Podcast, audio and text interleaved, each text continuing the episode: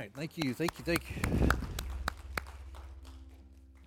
All right. You may be seated. If you will, pray with me this morning. Father, thank you so much for our time together here to fellowship, to love on one another, to sharpen one another, to pray for one another, to just be together. Father, I thank you for this place that you have provided for us where we can gather we can gather as your church, as your people. And Father, we've lifted up our voices this morning in praise to you, for you alone are worthy. For you are the creator of all the universe and, and more than we could even imagine. And yet, you know us individually. You care about us. You care about what's going on in our life. Father, you weep with us when we hurt. You celebrate with us when we're victorious. And so, Father, this morning we do lift up our voices in praise to you. And we come to you now as we look into your word to have you speak to us, to reveal more about who you are and, and who we are and how we are to live this life. So I ask that you would just quiet our spirits and calm our minds and help us to concentrate on you and your word and what you have to say to us, that we may be attentive and listen for that still small voice that speaks to us. These things I ask in the name of Jesus. Amen.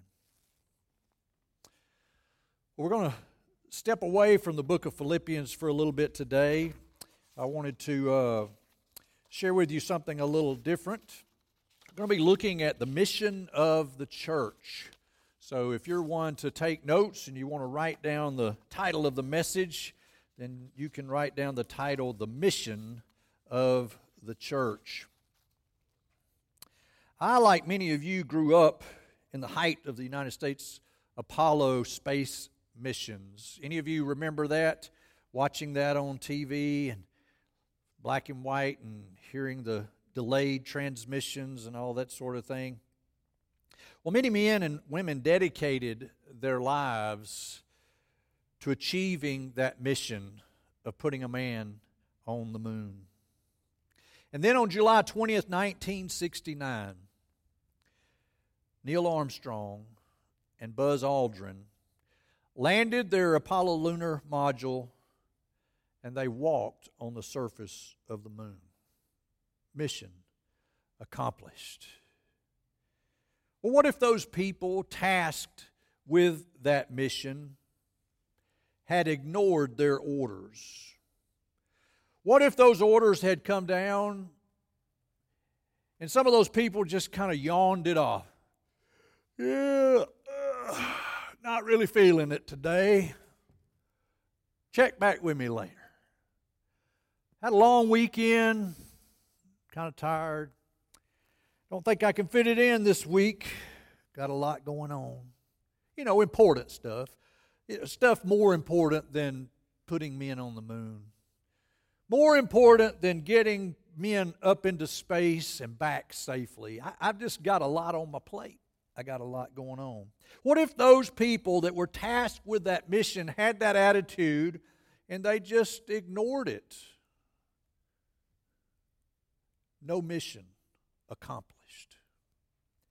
I think also about SEAL Team 6. Many of you are familiar with them, that covert elite military team that have been responsible for many successful yet incredibly dangerous missions. Well, they have accomplished their missions because they are good, they are great at what they do. But let's take SEAL Team 6. What if the commander of that team said, Guys, gather around, we've got a new mission. Come straight down from the Pentagon, and we've got a mission that we've got to carry out. I need everybody ready at 0600 and I, full gear. We're going in. We've got a mission. And what if those guys said, Cap, you know, I'm not feeling it. I think I'm going to be able to make it today. I, I think I'll bow out on this one. Y'all go ahead. Y'all go ahead. I think I'll stick around here, hang out, maybe catch a little TV. I was up late last night and just don't think I'm going to be able to make it on this one. What if SEAL Team 6 had that mentality about their missions? Then most likely they would not be successful. They would not have mission accomplished. You know, there are many stories in the Bible of men who were given a mission. Now, it's one thing to get mission orders from the White House or from the Pentagon or from some four star general. But think about getting missions, about getting an order from God Himself, the creator of all the universe and all that we know. And God gives a command, God gives a mission and says, Here's what I need you to do. Here's what I expect you to do. Well, many men in the Bible had that experience.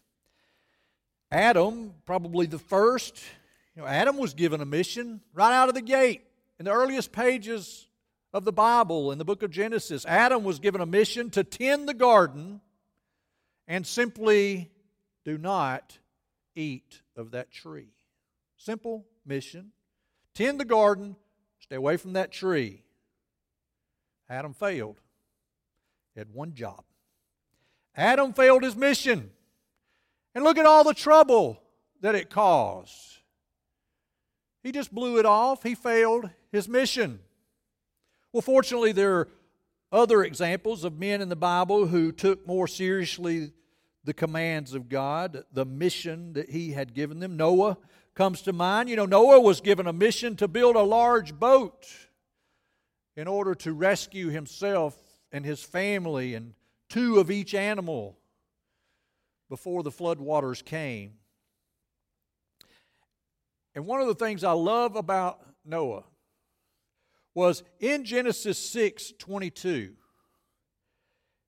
it says these words Noah did everything just as God commanded him. Man, what a testimony! What a testimony! Noah did everything just as God commanded him. Well, in case you missed that, Genesis chapter 7, verse 5 says, Noah did all that the Lord commanded him. You see a, a, a trend here? Noah did everything that God commanded him. God called upon Noah and he said, I have a mission for you. I need you to carry out this mission. Noah didn't blow it off. Noah didn't ignore God. Noah did everything just as God commanded him. So he built the ark. He took his family, he took the animals. Genesis chapter 9, verse 1. God told Noah and his sons, remember, they're kind of the, the minority group here now, right? They've got animals and them. Genesis chapter 9, verse 1 God told Noah and his sons, Be fruitful and increase in number and fill the earth. I think they were successful in their mission. Abram, you may recall, Abram was given a mission. God said to him, Leave your country, your people, and your father's household, and go to the land I will show you. Wow, now there's an interesting mission, isn't it? I mean, you talk about covert. He couldn't even tell him where he was going. He just said, Get up, get your family and your stuff together, and you just head on out, and I'm going to tell you where you need to go. You know, I've thought about that before. It's like, well, when he walked out the door of his house, which way did he go? You don't even know where he's going. Did he go straight, turn right, turn left? Well, obviously, a God, I'm sure, divinely uh, led him, but he didn't even tell him where to go. But it does say in Genesis chapter 12, verse 4, says, So, given this mission, Abraham left as the Lord had told him, And they, he and his family, set out for the land of Canaan, and they arrived there. Mission accomplished. Moses, many of you know the story of Moses. Moses was given a mission. God spoke to him from a burning bush and said to him, Go. I am sending you to the Pharaoh to bring my people, the Israelites, out of Egypt. You remember those famous words that Charlton Heston said so well? What did he say to the Pharaoh? Let my people go. Moses followed God's command. God said, I have a mission for you. I need you to carry out this very important mission. Now, again, if a commander here on earth, a military commander, gives you an order, that's something. But for the God of the universe to give an order, who in their right mind would ignore it? Who would just say, ah, I don't have time for that? I got more important things to do. God gave me an order and I've got more important things to do. What could possibly be more important? Well, those are just a few examples. Obviously, there are many more. You certainly could probably think of some. We could spend all day probably highlighting the missions that men were called to. Joshua, Samuel, David, Nehemiah, all the prophets obviously were called on a mission to serve God, to go out and proclaim His word. But these missions that God gives to His people did not end in the Old Testament, they carry over into the New Testament. Certainly, if there was anyone on a mission, it was the Lord Jesus who came to earth to live a perfect life, to die on a cross, to pay a price I could not pay, and be resurrected unto new life so that I might have new life in his righteousness. He was a man on a mission. Mission accomplished. You know, the apostles were on a mission. Each of them had been chosen by the Lord Jesus to serve in certain capacities, and so they were men on a mission. Now let's pause and, and think for a moment as we did with the Apollo missions and as we did with SEAL Team 6, and we look at these men in the Bible who had missions from God. Now, what if all these people that we've highlighted ignored their mission? Would there be consequences for history? Would there be consequences for mankind? Certainly. So, what if all those people had ignored their mission? Well, let me revise the question a moment. What if only one of those people had ignored his mission? Would it have mattered?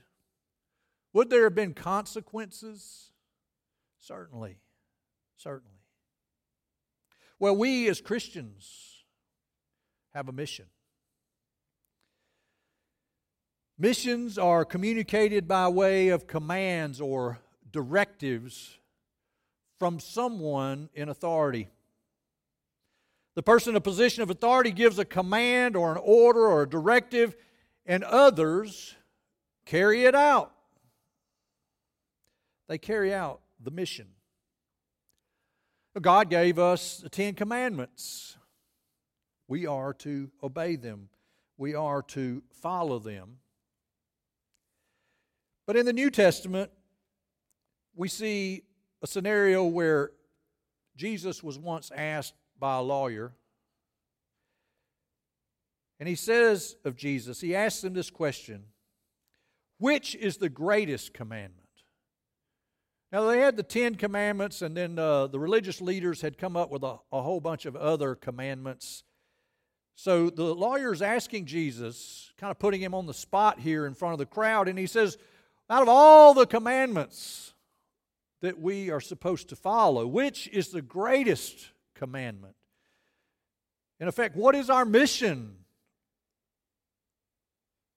And Jesus responded to him and said, You shall love the Lord your God with all your heart, and with all your soul, and with all your mind. This is the great and first commandment. Here's your mission. Here's your mission. The first and greatest commandment is to love the Lord your God with all your heart, with all your soul, with all your mind. And Jesus goes on and says, And the second is like it you shall love your neighbor as yourself. On these two commandments depend all of the law and the prophets. So let's just boil that down a little bit, make it simple to remember. From those two verses, what Jesus was saying quite simply is love God, love others. You can remember that, can't you? Love God, love others. Just that simple. Well, then, after Jesus' death and resurrection, he ascended into heaven. But before leaving, he gave a final command for his followers, the believers, the Christians, those people like us. He gave them this parting charge, this parting mission. He says in Matthew chapter 28 All authority in heaven and on earth has been given to me. Now, what did I say? Where do these commands, where do these missions, these directives come from? From someone in authority. It don't get no higher than that. All authority in heaven and on earth has been given to me. There is no authority that supersedes the authority of God. And so, based upon that authority, he gives them a mission. He, in effect, gives us a mission. His followers, the believers, those who would call themselves Christians and followers of Jesus, he says, I have a mission for you. And he said, Go therefore and make disciples of all nations, baptizing them in the name of the Father and of the Son and of the Holy Spirit, teaching them to observe all that I have commanded you. That's the mission. Our church has a mission we as individual Christians have a mission, and we as a church have our mission. Our mission is not complicated. I think you can remember it. It's simply to do what Jesus said to do love God, love others.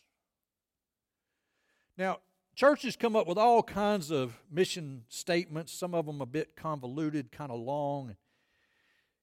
And to watch the church, it might be a little difficult to discern exactly what their mission is. They just have so many activities and programs and events and things going on. It, it, the, the mission might get lost somewhere in all of the activity. Ours is simple love God, love others. I don't know if any of you have ever been to our church's website. I would encourage you to go there and, and take a look at it because I think you'll find helpful information there. Uh, we often have people who come to visit, new people come to our church and they say, You know, I was out looking on your website and I learned a lot about your church before I ever even came.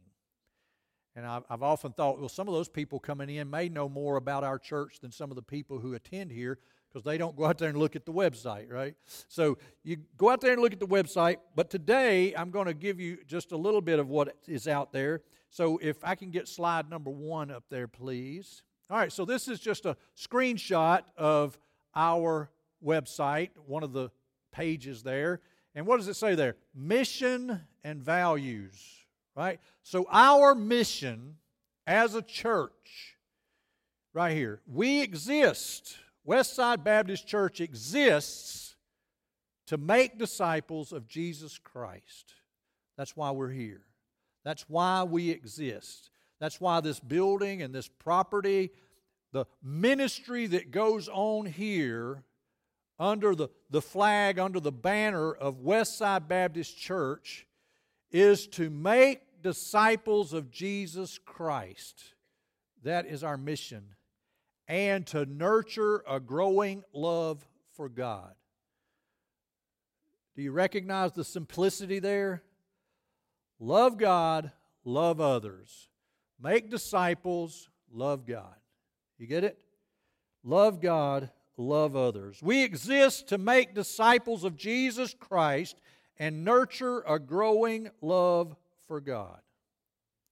So, our mission as a church is to love God, to love others, to make disciples for Jesus. That is the mission of every church.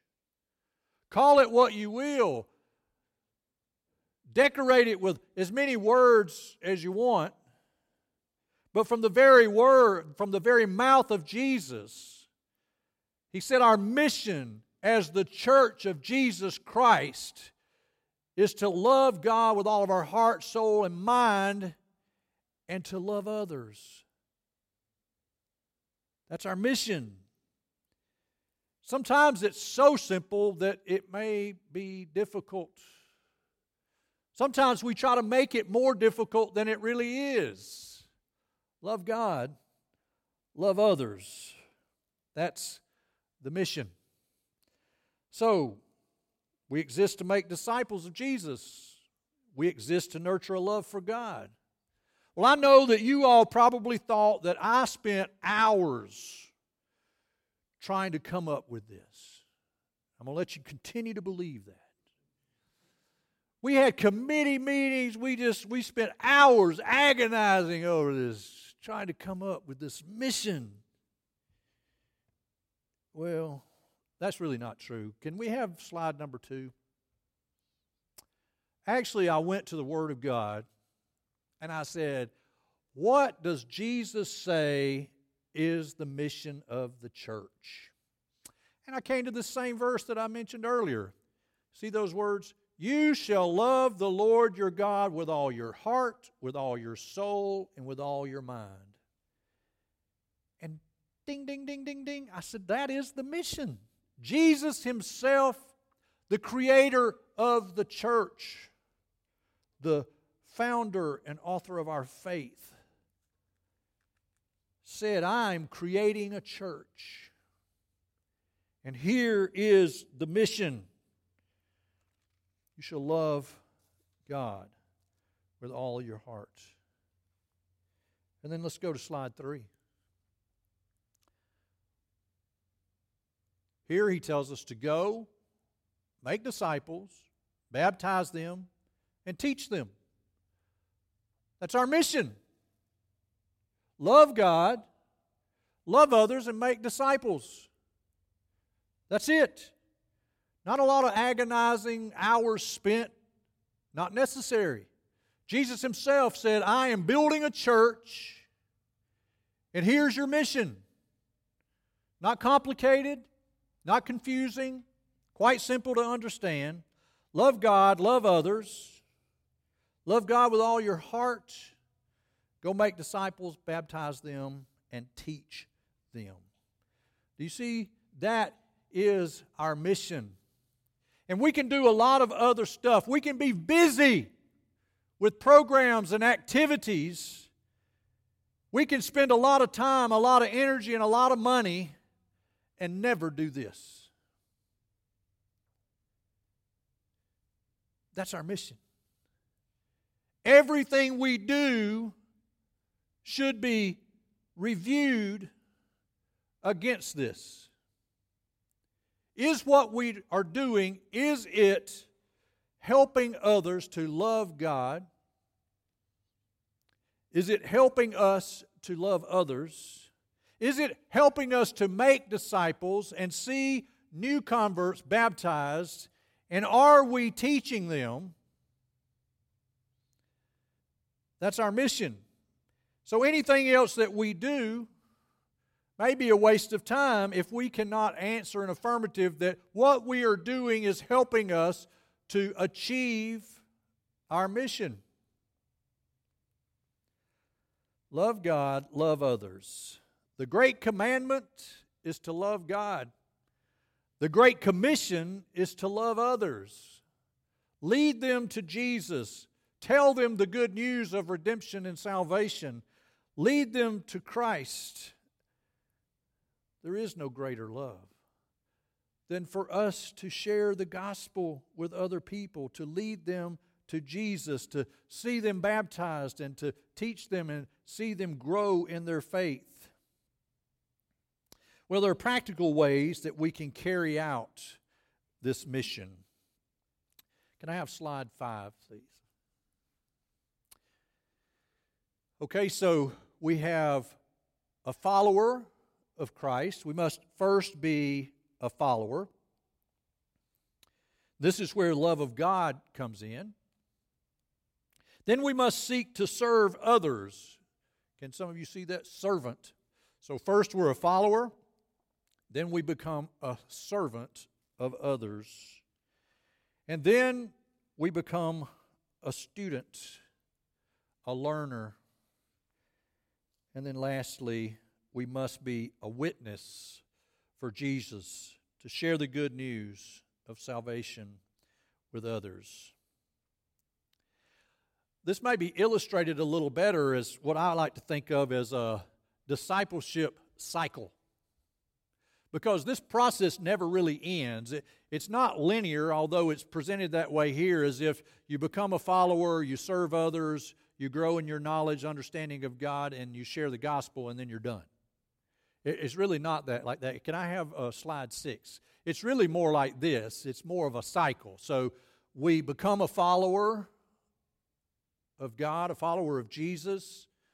We then, as we become a follower, then we become a servant, serving, loving others, right? Love God, love others. We become a student as we seek to grow in our knowledge, understanding of God. And as we do that, we see His faithfulness, then we share that with others. And then as we share that with others and we see people come to know Christ, we grow in our love for God and then we lo- grow in our love for others, and we seek to know even more about God, and then that leads us to want to share even more. You see how that cycle works? Let's go to the next slide. Okay, same slide, but so as a, a follower, what are some examples of things that we do as followers of Christ? Well, within the church, one of the simplest things is to attend church, to be here regularly. If not for yourself, then for others, right? We're loving God and loving others. And one of the ways that we love others is to show up right here so that we can love on the others that are here. So that's an example of being a follower of Christ is to be engaged, actively engaged in a local um, body of believers. So, as a follower, being involved in church. And then as a servant, serving. Now, that's serving within the church and also serving within the community. I mentioned earlier some opportunities within the community where you can serve and you can love on others. And then to be a student means that we are learning, always learning. You never stop learning as a Christian. There's so much in God's Word that the more you know, the more you realize how little you know. Because as you read God's Word and He reveals Himself to you through His Word, it just keeps coming. It just keeps coming and it keeps coming. And you never exhaust that. And there's so many extracurricular resources of good, solid doctrinal teaching from folks like the Puritans that are so voluminous. There's so much material out there, you could never exhaust it. And so we never really stop learning, growing in our knowledge and understanding of God. And then, of course, we witness sharing the good news with others. So, as followers of Jesus, we have a mission. love God, love others. That's our mission as Christians, as individuals. Love God, love others. Be continually growing in your love for God. Love Him with all your heart, with all your soul, with all your mind. The Bible makes our mission very clear. There can be no misunderstanding about what we're supposed to do. It really then becomes a matter of will.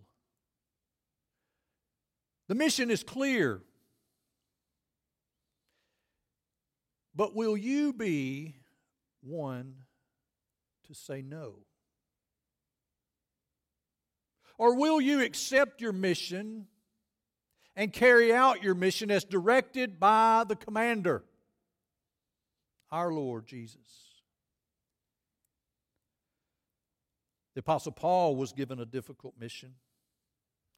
He poured out himself, he gave everything that he had to accomplish his mission. And in his last days, he wrote to his friend Timothy. And he wrote these words The time of my departure has come. He knew that his death would be soon. He says, The time of my departure has come. I have fought the good fight. I have finished the race. I have kept the faith. Mission accomplished. The Apostle Paul accepted his mission. And in his final days, he was able to say, I have served well. Mission accomplished. Dear church, your mission should you choose to accept it, is to love God and love others. I want to ask you, how are we doing as a church? Are we doing all that we can to accomplish our mission? Are you doing all that you can within the church to help the church accomplish the mission. Are you on a mission?